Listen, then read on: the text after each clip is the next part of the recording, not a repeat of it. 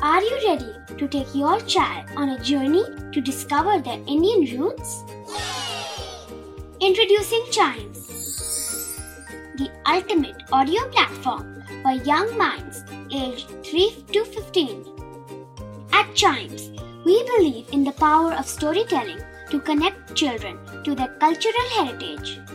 From captivating folk tales to colorful festivals to mesmerizing history, Chimes brings the rich stories of Indian traditions to life. So connect your child to their Indian roots with us. Download the app today and start the journey. Search Chimes Kids Audio Stories and Podcasts app on Apple or Google Play Store. Chimes, audio that inspires.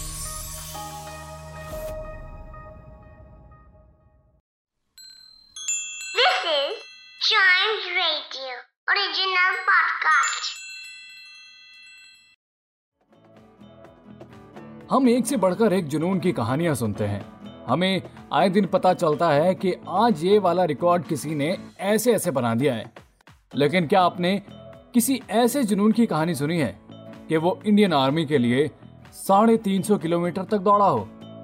आज ऐसे ही एक जुनून की खबर मुझे मिली है।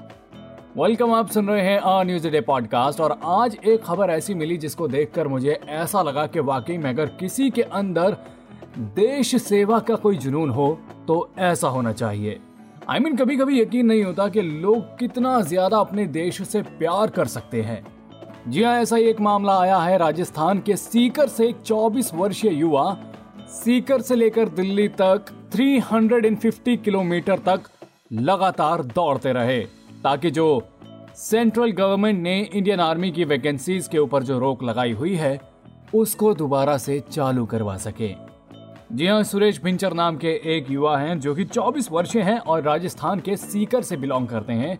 वो जो है सीकर से लेकर दिल्ली तक 350 किलोमीटर का उन्होंने एक बड़ा लंबा मैराथन रन किया है।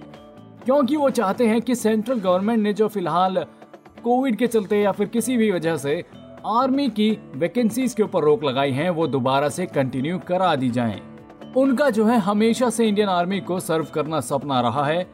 वो इससे पहले भी इंडियन आर्मी के कई बार भर्ती में भाग ले चुके हैं और एक बार जो है मेडिकल ग्राउंड्स पर फेल भी हो चुके हैं।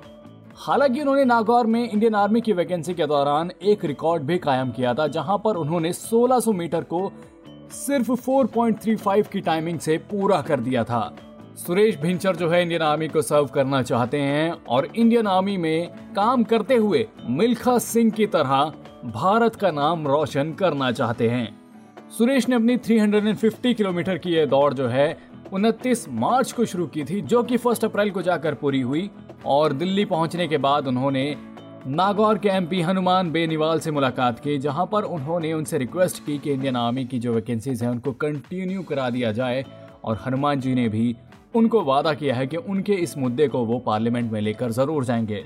और उसके बाद जो है वो जंतर मंतर पर चले गए, जहाँ पे बाकी और कई स्टूडेंट इंडियन आर्मी में रुकी वैकेंसीज को कंटिन्यू कराने के लिए फ़िलहाल प्रोटेस्ट कर रहे हैं। वली कमाल ही है मतलब ऐसा एक जुनून बहुत कम लोगों में देखने को मिलता है, जो अपने देश से इतना प्यार करते हैं, जो कि इंडियन आर्मी में ही सर्व करना चाहते हैं और उनका एक ख्वाब है कि हम देश के लिए कुछ कर सकें। आई I मीन mean, ऐसे लोगों की तो सुननी ही चाहिए और एक टेस्ट की ही तो बात है एक चांस की ही तो बात है। उनको ये चांस देना चाहिए। क्या पता मिल्खा सिंह की तरह हमारे देश को एक और नगीना हासिल हो जाए।